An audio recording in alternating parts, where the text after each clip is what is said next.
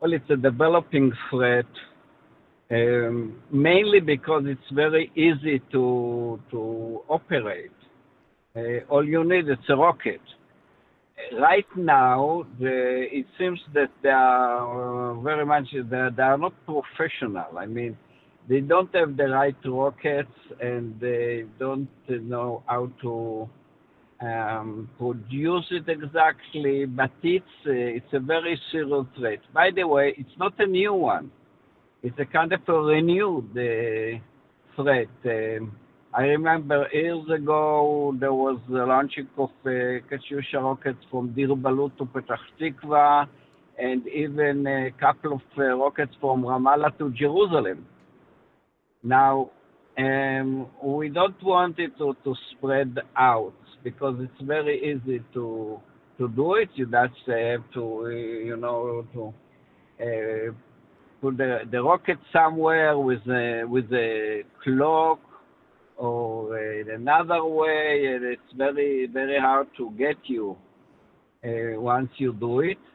And there are a lot of targets, especially if the targets are not not a small place like Shaked, but uh, let's say a small town like Afula, uh, eh, it's very easy to to aim to, to such a big target and uh, and to hit.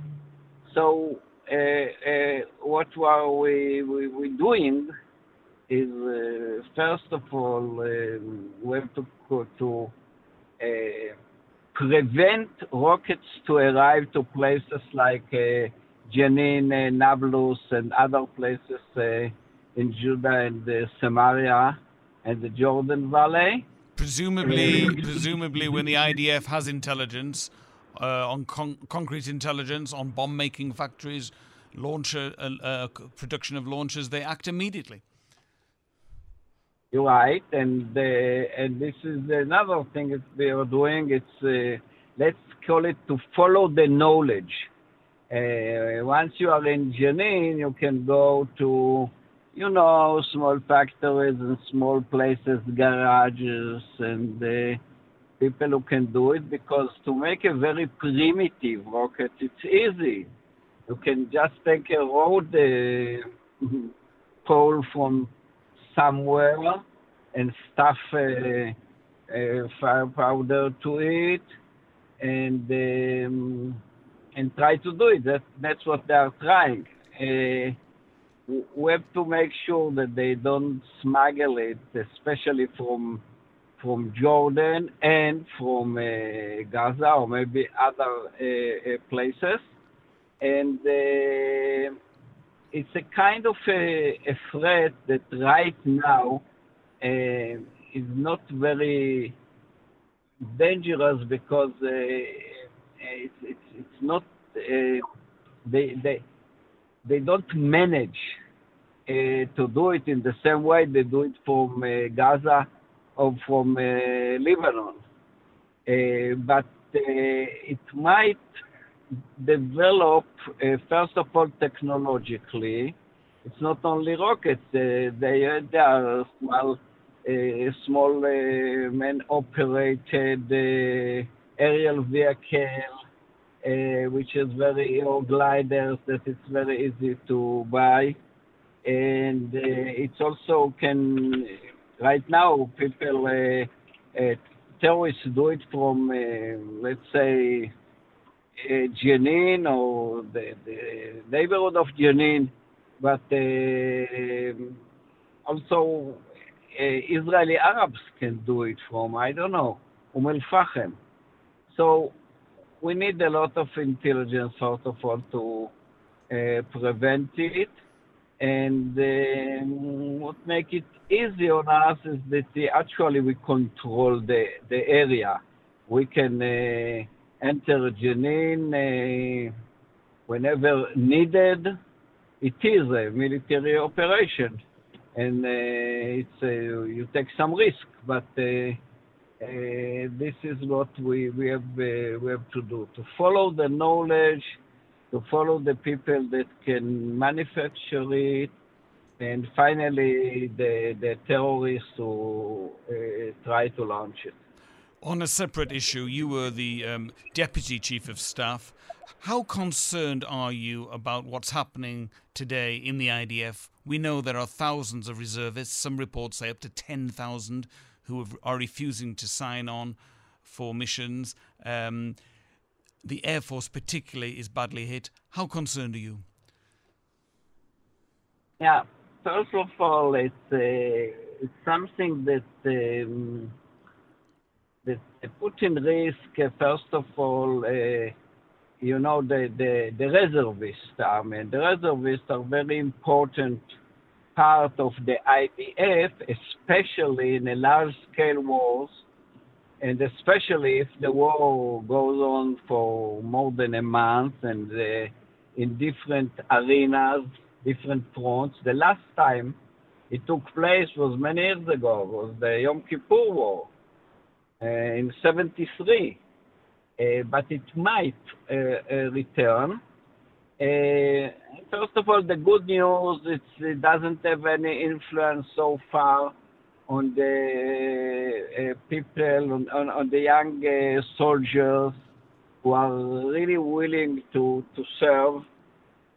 And uh, they, they come now in August. There is another round of uh, uh, service of young people who are volunteering and goes to the IDF, and there are no problems with them. Problem is more with um, much, much, much older uh, pilots, for example, and uh, some people in the intelligence. Now, we we don't like it. We don't like it a lot because we where the the IDF is what is called the army of the people, the nation. I mean, uh, everybody, not everybody goes to serve, but they, they're coming from all different parts of the Israeli society, and we want uh, very uh, we want very much to continue if it won't be that way in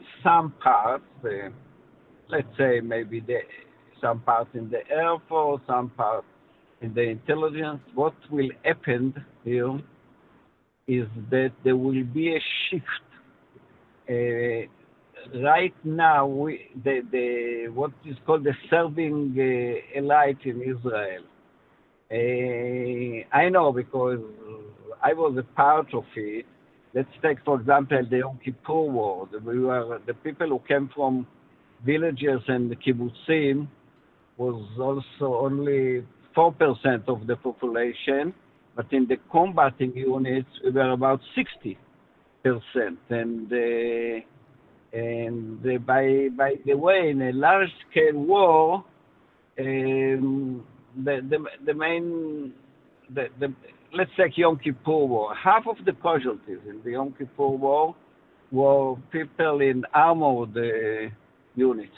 Do you believe the Prime Minister should be doing more to stop this trend? It's more a job of the Minister of Defense and the Chief of Staff. So, what should but they be what, doing? What should be? Well, practically, uh, everybody, if people don't want to volunteer, we don't like it, but they can say, I don't want to volunteer. But people have to understand that in Israel, you are reservist until the age of 40, 40. And you are, if you are an officer until the age of 45, which means many years, and, and this is not something you volunteer, it's something that, uh, that you, you have to do. Now, uh, people who volunteer after this age or to special units, for example, the paratroopers, paratroopers. So far, we don't have problem there, and if there will be a problem, what you have to do is to talk with the people. If somebody refuse uh, to serve, uh, according to the Israeli law, uh, you have to, to call him uh, to talk about it. And uh, if needed, his commander should sentence him and do whatever needed. And what about the relationship between the Prime Minister and the Chief of Staff, bearing in mind this crisis? Well, it's not a problem of who is giving the order and who obeyed to it. In the Israeli law, the army report to the government. It was this way, it will continue to be this way. But in such issues, which uh, has to do with what happened in the Israeli society, etc., the generals and the politicians have to develop what is called um, shared responsibility, which means they have to understand that finally uh, one is in a hierarchy, but, but, but you are in the same boat. And uh, uh, you have to develop shared responsibility. Once there is a shared responsibility, uh, all the other issues are easy to be solved because the chief of staff understands that he reports to the Israeli government, and this is a democracy, but uh, the, the IDF in this uh, democracy report to the government, and this continue, it will continue to be this way.